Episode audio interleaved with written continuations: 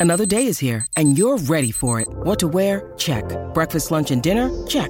Planning for what's next and how to save for it? That's where Bank of America can help. For your financial to-dos, Bank of America has experts ready to help get you closer to your goals.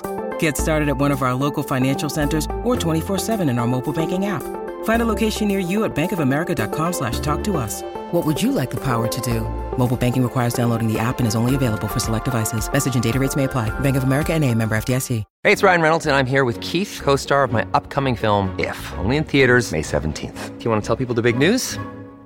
All right, I'll do it. Sign up now and you'll get unlimited for $15 a month in six months of Paramount Plus Essential Plan on us. Mintmobile.com slash switch. Upfront payment of $45 equivalent to $15 per month. Unlimited over 40 gigabytes per month. Face lower speeds. Videos at 480p. Active Mint customers by 531.24 get six months of Paramount Plus Essential Plan. Auto renews after six months. Offer ends May 31st, 2024. Separate Paramount Plus registration required. Terms and conditions apply if rated PG.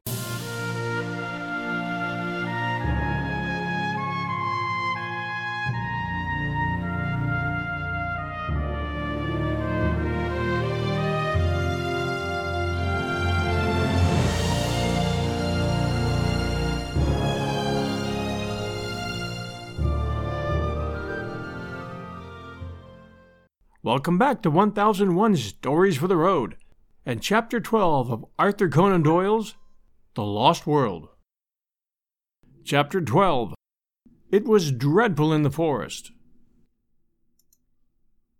I have said, or perhaps I have not said, for my memory plays me sad tricks these days, that I glowed with pride when three such men as my comrades thanked me for having saved, or at least greatly helped, the situation. As the youngster of the party, not merely in years, but in experience, character, knowledge, and all that goes to make a man, I had been overshadowed from the first. And now I was coming into my own. I warmed at the thought. Alas, for the pride which goes before a fall! That little glow of self satisfaction, that added measure of self confidence, were to lead me on that very night to the most dreadful experience of my life, ending with a shock which turns my heart sick when I think of it. It came about in this way. I had been unduly excited by the adventure of the tree, and sleep seemed to be impossible. Summerlee was on guard, sitting hunched over our small fire, a quaint, angular figure, his rifle across his knees, and his pointed, goat like beard wagging with, with each weary nod of his head. Lord John lay silent, wrapped in the South American poncho which he wore, while Challenger snored with a roll and rattle which reverberated through the woods. The full moon was shining brightly, and the air was crisply cold. What a night for a walk! And then, suddenly, came the thought why not? Suppose I stole softly away. Suppose I made my way down to the central lake. Suppose I was back at breakfast with some record of the place would I not in that case be thought an even more worthy associate? Then, if Summerlee carried the day and some means of escape were found, we should return to London with first hand knowledge of the central mystery of the plateau, to which I alone, of all men, would have penetrated. I thought of Gladys. With her, there are heroisms all round us. I seemed to hear her voice as she said it. I thought also of McArdle, what a three column article for the paper! What a foundation for a career! A correspondentship in the next great war might be within my reach. I clutched at a gun. My pockets were full of cartridges, and parting the thorn bushes at the gate of our zareba, quickly slipped out. My last glance showed me the unconscious Summerlee, most futile of sentinels, still nodding away like a queer mechanical toy in front of the smoldering fire. I had not gone a hundred yards before I deeply repented my rashness. I may have said somewhere in this chronicle that I'm too imaginative to be a really courageous man, but I have an overpowering fear of seeming afraid. This was the power which now carried me onwards. I simply could not slink back with nothing done. Even my comrades should not have missed me, and should never know of my weakness there would still remain some intolerable self shame in my own soul. And yet I shuddered at the position in which I found myself. and would have given all I possessed at that moment to have been honorably free of the whole business. It was dreadful in the forest. The trees grew so thickly and their foliage spread so widely that I could see nothing of the moonlight save that here and there the high branches made a tangled filigree against the starry sky. As the eyes became more used to the obscurity, one learned that there were different degrees of darkness among the trees, that some were dimly visible, while between and among them there were coal black shadowed patches, like the mouths of caves, from which I shrank in horror as I passed. I thought of the despairing yell of the tortured iguanodon, that dreadful cry, which had echoed through the woods. I thought, too, of the glimpse I had in the light of Lord John's torch of that bloated, warty, blood slavering muzzle. Even now I was on its hunting ground. At any instant it might spring upon me from the shadows, this nameless and horrible monster. I stopped, and picking a cartridge from my pocket, I opened the breech of my gun. As I touched the lever, my heart leaped within me. It was the shotgun! not the rifle which I'd taken. Again the impulse to return swept over me. Here, surely, was a most excellent reason for my failure, one for which no one would think the less of me. But again the foolish pride fought against that very word. I could not, must not fail. After all, my rifle would probably have been as useless as a shotgun against such dangers I might meet out here. If I were to go back to camp to change my weapon, I could hardly expect to enter and to leave again without being seen. In that case, there would be explanations, and any attempt would no longer be all my own. After a little hesitation, then, I screwed up my courage and continued upon my way, my useless gun under my arm. The darkness of the forest had been alarming, but even worse was the white, still flood of moonlight in the open glade of the iguanodons. Hid among the bushes, I looked out at it. None of the great brutes were in sight. Perhaps the tragedy which had befallen one of them had driven them from their feeding ground. In the misty, silvery light, I could see no sign of any living thing. Taking courage, therefore, I slipped rapidly across it and among the jungle on the farther side, I picked up once again the brook which was my guide. Testing, testing, one, two. We'll return to our show right after this message from our sponsor. When you need mealtime inspiration, it's worth shopping Kroger, where you'll find over 30,000 mouth-watering choices that excite your inner foodie. And no matter what tasty choice you make, you'll enjoy our everyday low prices, plus extra ways to save, like digital coupons worth over $600 each week. You can also save up to $1 off per gallon at the pump with fuel points. More savings and more inspiring flavors make shopping Kroger worth it every time. Kroger, fresh for everyone. Fuel restrictions apply. And now, back to the Lost World. It was a cheery companion, gurgling and chuckling as it ran, like a dear old trout stream in the West Country where I fished at night in my boyhood. So long as I followed it down, I must come to the lake, and so long as I followed it back, I must come to the camp. Often I had to lose sight of it on account of the tangled brushwood, but I was always within earshot of its tinkle and splash. As I descended the slope, the woods became thinner, and bushes, with occasional high trees, took the place of the forest. I could make good progress, therefore, and I could see without being seen. I passed close to the pterodactyl swamp, and as I did so, with a dry, crisp, leathery rattle of wings, one of those great creatures, was twenty feet at least from tip to tip, rose up from somewhere near me and soared into the air. As it passed across the face of the moon, the light shone clearly through the membranous wings, and it looked like a flying skeleton against the white, tropical radiance. I crouched low among the bushes, for I knew from past experience that with a single cry the creature could bring a hundred of its loathsome mates about my ears. It was not until it had settled again that I dared to steal onwards upon my journey. The night had been exceedingly still, but as I advanced I became conscious of a low, rumbling sound, a continuous murmur, somewhere in front of me. This grew louder as I proceeded. until at last it was clearly quite close to me. When I stood still, the sound was constant, so that it seemed to come from some stationary cause. It was like a boiling kettle or the bubbling of some great pot. Soon I came upon the source of it, for in the center of a small clearing I found a lake, or a pool, rather, for it was not larger than the basin of the Trafalgar Square fountain, of some black, pitch like stuff, the surface of which rose and fell in great blisters of bursting gas. The air above it was shimmering with heat, and the ground round it was so hot that I could hardly bear to lay my hand on it. It was clear that the great volcanic outburst which had raised this strange plateau so many years ago had not yet entirely spent its forces. Blackened rocks and mounds of lava I had already seen everywhere peeping out from amid the luxuriant vegetation which draped them. But this asphalt pool in the jungle was the first sign that we had of actual existing activity on the slopes of the ancient crater.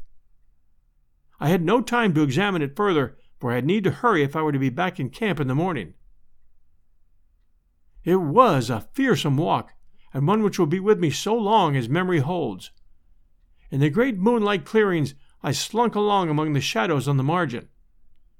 In the jungle, I crept forward, stopping with a beating heart whenever I heard, as I often did, the crash of breaking branches as some wild beast went past. Now and then great shadows loomed up for an instant and were gone. Great, silent shadows which seemed to prowl upon padded feet.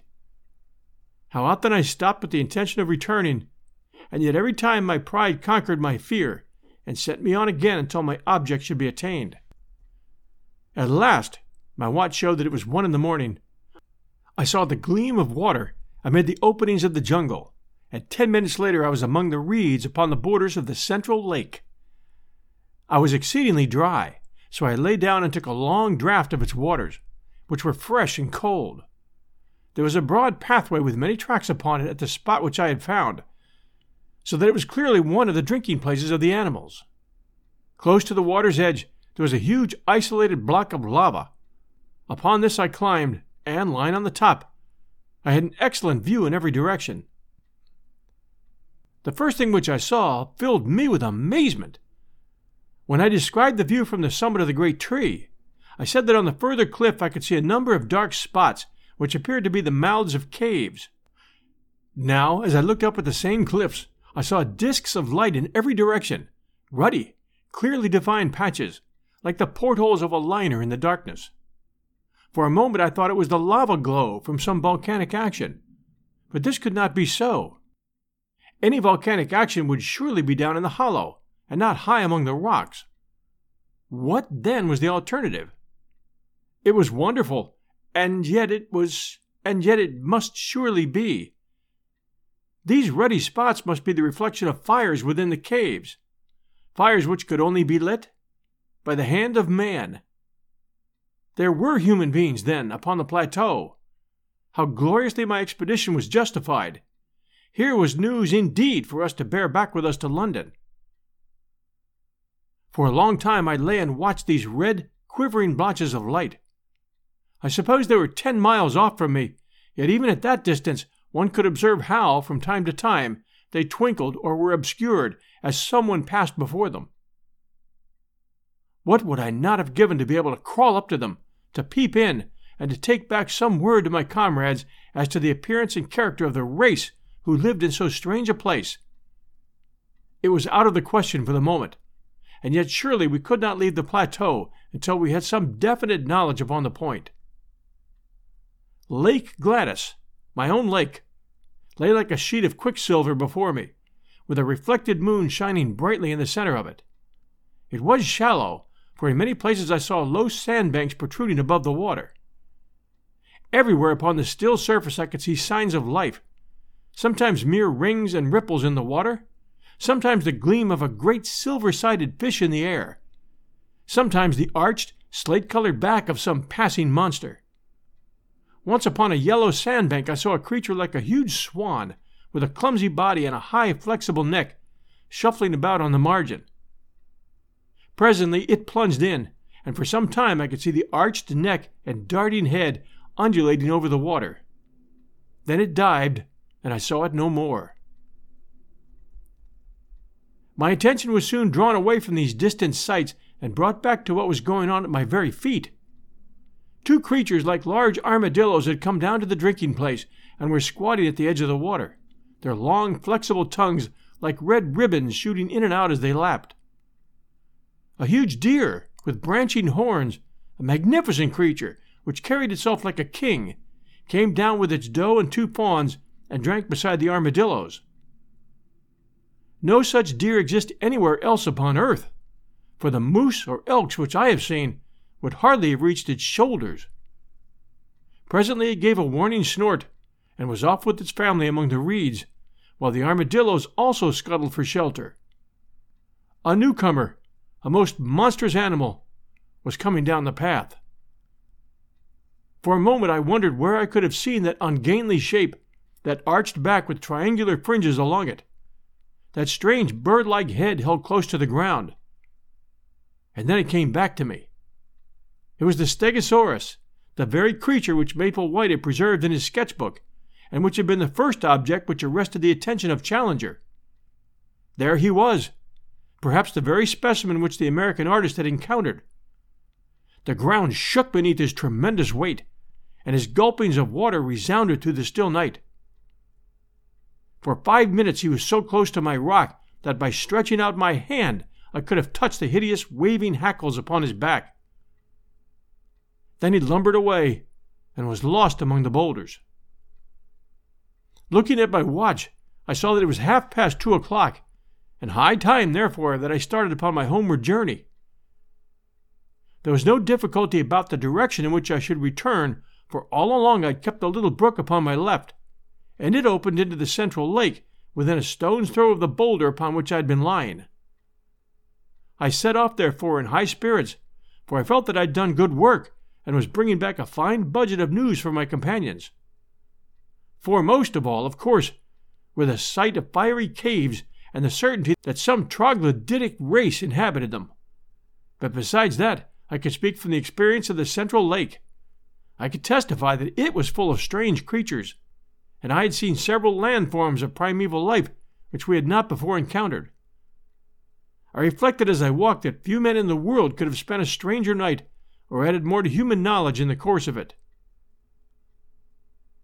I was plodding up the slope, turning these thoughts over in my mind, and had reached a point which may have been halfway to home, when my mind was brought back to my own position by a strange noise behind me. It was something between a snore and a growl, low, deep, and exceedingly menacing. Some strange creature was evidently near me, but nothing could be seen, so I hastened more rapidly upon my way. I had traversed half a mile or so when suddenly the sound was repeated, still behind me, but louder and more menacing than before. My heart stood still within me as it flashed across me that the beast, whatever it was, must surely be after me. My skin grew cold, and my hair rose at the thought. That these monsters should tear each other to pieces was part of the strange struggle for existence, but that they should turn upon modern man that they should deliberately track and hunt down the predominant human was a staggering and fearsome thought. I remembered again the blood beslobbered face which we'd seen in the glare of Lord John's torch, like some horrible vision from the deepest circle of Dante's hell. With my knees shaking beneath me, I stood and glared with starting eyes down the moonlit path which lay behind me. All was quiet, as in a dream landscape silver clearings, and the black patches of the bushes. Nothing else could I see. Then, from out of the silence, imminent and threatening, there came once more that low, throaty croaking, far louder and closer than before. There could no longer be a doubt. Something was on my trail and was closing in upon me every minute. I stood like a man paralyzed, still staring at the ground which I traversed. Then, suddenly, I saw it. There was movement among the bushes at the far end of the clearing which I had just traversed. A great, dark shadow disengaged itself and hopped out into the clear moonlight. I say hopped advisedly, for the beast moved like a kangaroo, springing along in an erect position upon its powerful hind legs, while its front ones were held bent in front of it. It was of enormous size and power, like an erect elephant, but its movements, in spite of its bulk, were exceedingly fast. For a moment, as I saw its shape, I hoped that it was an iguanodon, which I knew to be harmless. But ignorant as I was, I soon saw that this was a very different creature. Instead of the gentle, deer shaped head of the great three toed leaf eater, this beast had a broad, squat, toad like face like that which had alarmed us in our camp. His ferocious cry and the horrible energy of his pursuit both assured me that this was surely one of the great flesh eating dinosaurs, most terrible beasts which have ever walked this earth. As the huge brute loped along, it dropped forward upon its forepaws and brought its nose to the ground every twenty yards or so. It was smelling out my trail. Sometimes, for an instant, it was at fault. Then it would catch it up again and come bounding swiftly along the path I had taken. Even now, when I think of that nightmare, the sweat breaks out upon my brow. What could I do? My useless fowling piece was in my hand. What help could I get from that? I looked desperately round for some rock or tree, but I was in a bushy jungle with nothing higher than a sapling within sight, while I knew that the creature behind me could tear down an ordinary tree as though it were a reed. My only possible chance lay in flight. I could not move swiftly over the rough, broken ground, but as I looked round me in despair, I saw a well marked, hard beaten path which ran across in front of me. We had seen several of the sort, the runs of various wild beasts during our expeditions. Along this I could perhaps hold my own, for I was a fast runner and in excellent condition. Flinging away my useless gun, I set myself to do such a half mile as I'd never done before or since. My limbs ached, my chest heaved. I felt that my throat would burst for want of air. And yet, with that horror behind me, I ran and ran and ran. At last I paused, hardly able to move. For a moment I thought that I had thrown him off. The path lay still behind me. And then, suddenly, with a crashing and a rending, a thudding of giant feet, and a panting of monster lungs, the beast was upon me once more. He was at my very heels. I was lost. Madman that I was to linger so long before I fled. Up to then he had hunted my scent, and his movement was slow, but he had actually seen me as I started to run. From then onwards he had hunted by sight, for the path showed him where I'd gone. Now, as he came round the curve, he was springing in great bounds. The moonlight shone upon his huge projecting eyes, the row of enormous teeth in his open mouth, and the gleaming fringe of claws upon his short, powerful forearms. With a scream of terror, I turned and rushed wildly down the path. Behind me, the thick, gasping breathing of the creature sounded louder and louder. His heavy footfall was beside me. Every instant I expected to feel his grip upon my back, and then suddenly there came a crash. I was falling through space, and everything beyond was darkness and rest.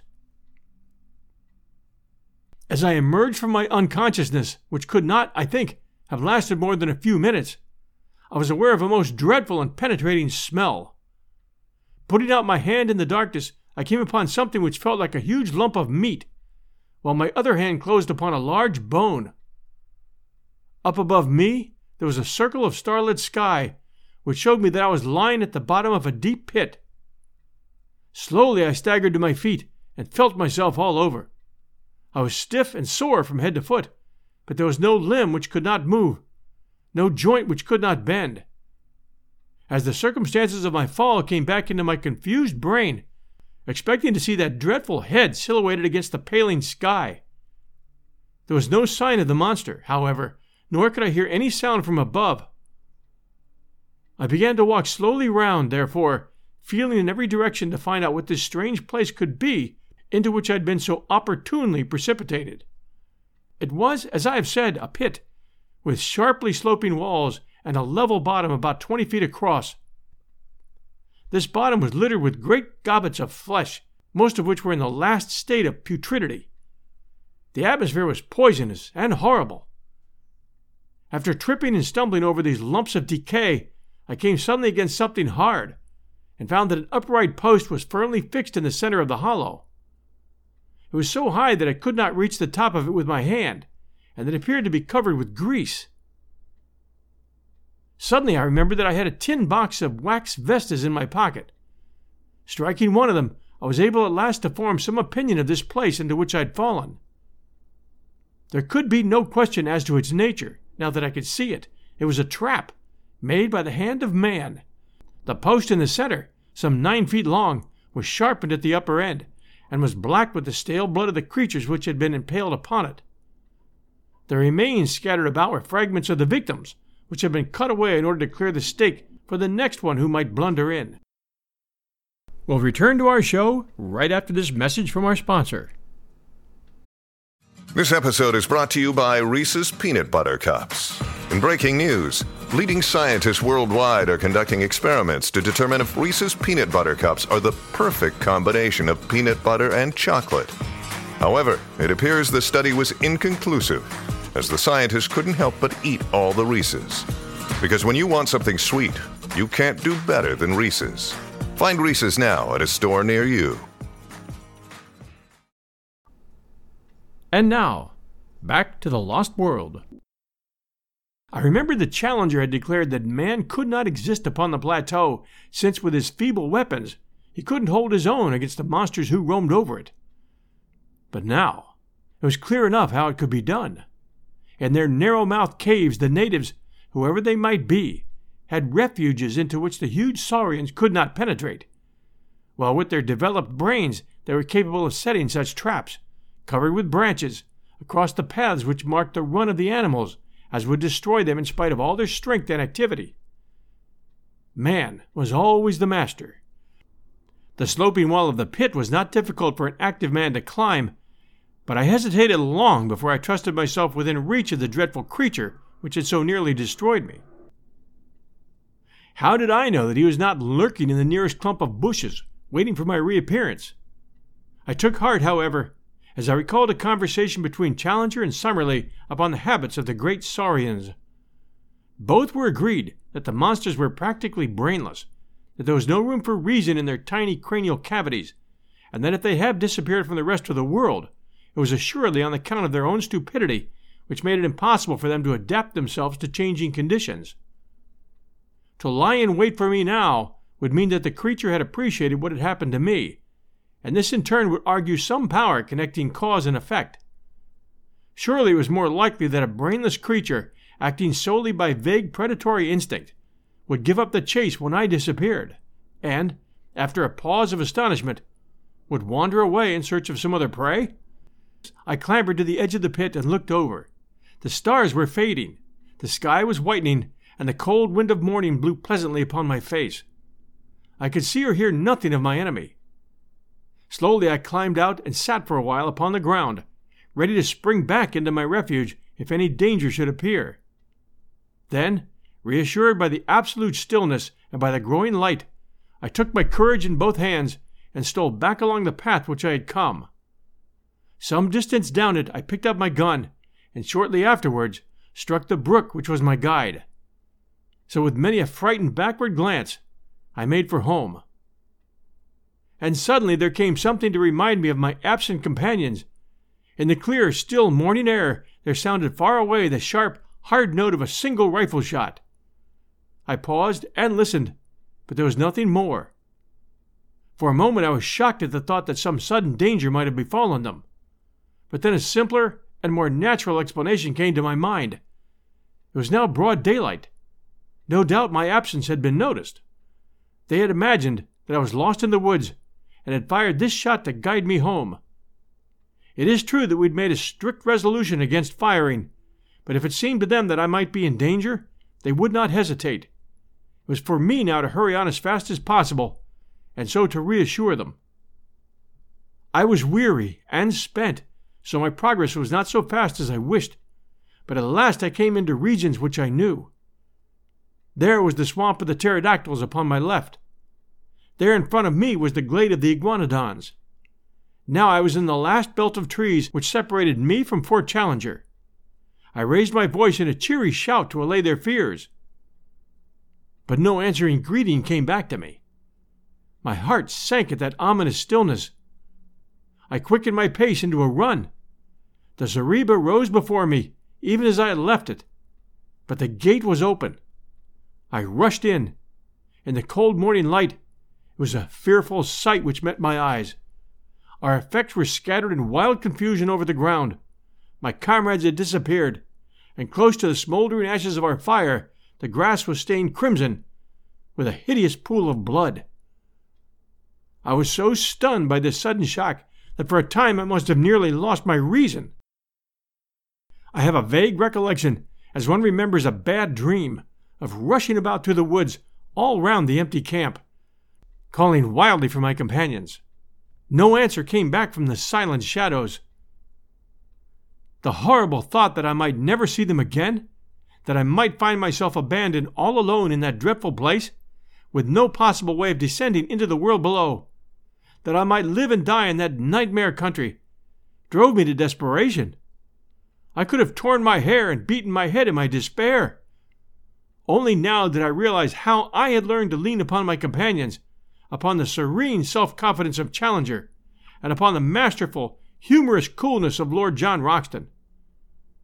Without them, I was like a child in the dark, helpless and powerless. I did not know which way to turn or what I should do first. After a period during which I sat in bewilderment, I set myself to try and discover what sudden misfortune could have befallen my companions. The whole disordered appearance of the camp showed that there had been some sort of attack, and the rifle shot no doubt marked the time when it had occurred. That there should have been only one shot showed that it had been all over in an instant. The rifles still lay upon the ground, and one of them, Lord John's, had an empty cartridge in the breech. The blankets of Challenger and of Summerlee beside the fire suggested that they'd been asleep at the time. The cases of ammunition and of food were scattered about in a wild litter, together with our unfortunate cameras and plate carriers, but none of them were missing. On the other hand, all the exposed provisions, and I remembered that there were a considerable quantity of them, were gone. They were animals then, and not natives, who had made the inroad, for surely the latter would have left nothing behind. But if animals, or some single terrible animal, then what had become of my comrades? A ferocious beast would surely have destroyed them and left their remains. It is true that there was one hideous pool of blood which told of violence. Such a monster as had pursued me during the night could have carried away a victim as easily as a cat would a mouse. In that case, the others would have followed in pursuit. But then they would assuredly have taken their rifles with them. The more I tried to think it out with my confused and weary brain, the less I could find any plausible explanation. I searched round in the forest, but could see no tracks which could help me to a conclusion. Once I lost myself, and it was only by good luck and after an hour of wandering that I found the camp once more. Suddenly a thought came to me and brought some little comfort to my heart. I was not absolutely alone in the world. Down at the bottom of the cliff, and within call of me, was waiting the faithful Zambo. I went to the edge of the plateau and looked over, and sure enough he was squatting among his blankets beside his fire in his little camp. But to my amazement, a second man was seated in front of him. For an instant my heart leaped for joy as I thought that one of my comrades had made his way safely down. But a second glance dispelled that hope. The rising sun shone red upon the man's skin. He was an Indian. I shouted loudly and waved my handkerchief. Presently Zambo looked up, waved his hand, and turned to ascend the pinnacle. In a short time he was standing close to me and listening with deep distress to the story which I told him. Devil got dem for sure, Massa Malone, said he. You got into the devil's country, sah, and he take you all to himself. You take advice, Massa Malone. Come down quick, else he get you as well. And how can I come down, Zambo? You get creepers from trees, Massa Malone. Throw them over here. I make fast to this stump, and so you have a bridge. We have thought of that. There are no creepers which could bear us. Send for ropes, Massa Malone. Who can I send, and where? Send to Indian villages, sah. Plenty hide rope in Indian village. Indian down below. Send him. Who is he? One of our Indians. Other ones beat him and take away his pay. He come back to us, ready now to take letter, bring rope, anything. To take a letter? Why not? Perhaps he might bring help. But in any case, he would ensure that our lives were not spent for nothing, and that news of all that we had won for science should reach our friends at home. I had two completed letters already waiting. I would spend the day in writing a third, which would bring my experiences absolutely up to date. The Indian could bear this back to the world. I ordered Zambo, therefore, to come again in the evening, and I spent my miserable and lonely day in recording my own adventures of the night before. I also drew up a note to be given to any white merchant or captain of a steamboat whom the Indian could find, imploring them to see that the ropes were sent to us, since our lives must depend upon it. These documents I threw to Zambo in the evening, and also my purse, which contained three English sovereigns. Three! These were to be given to the Indian, and he was promised twice as much if he returned with the ropes. So now you will understand, my dear Mr. McArdle, how this communication reaches you, and you will also know the truth in case you never hear again from your unfortunate correspondent. Tonight I'm too weary and too depressed to make my plans.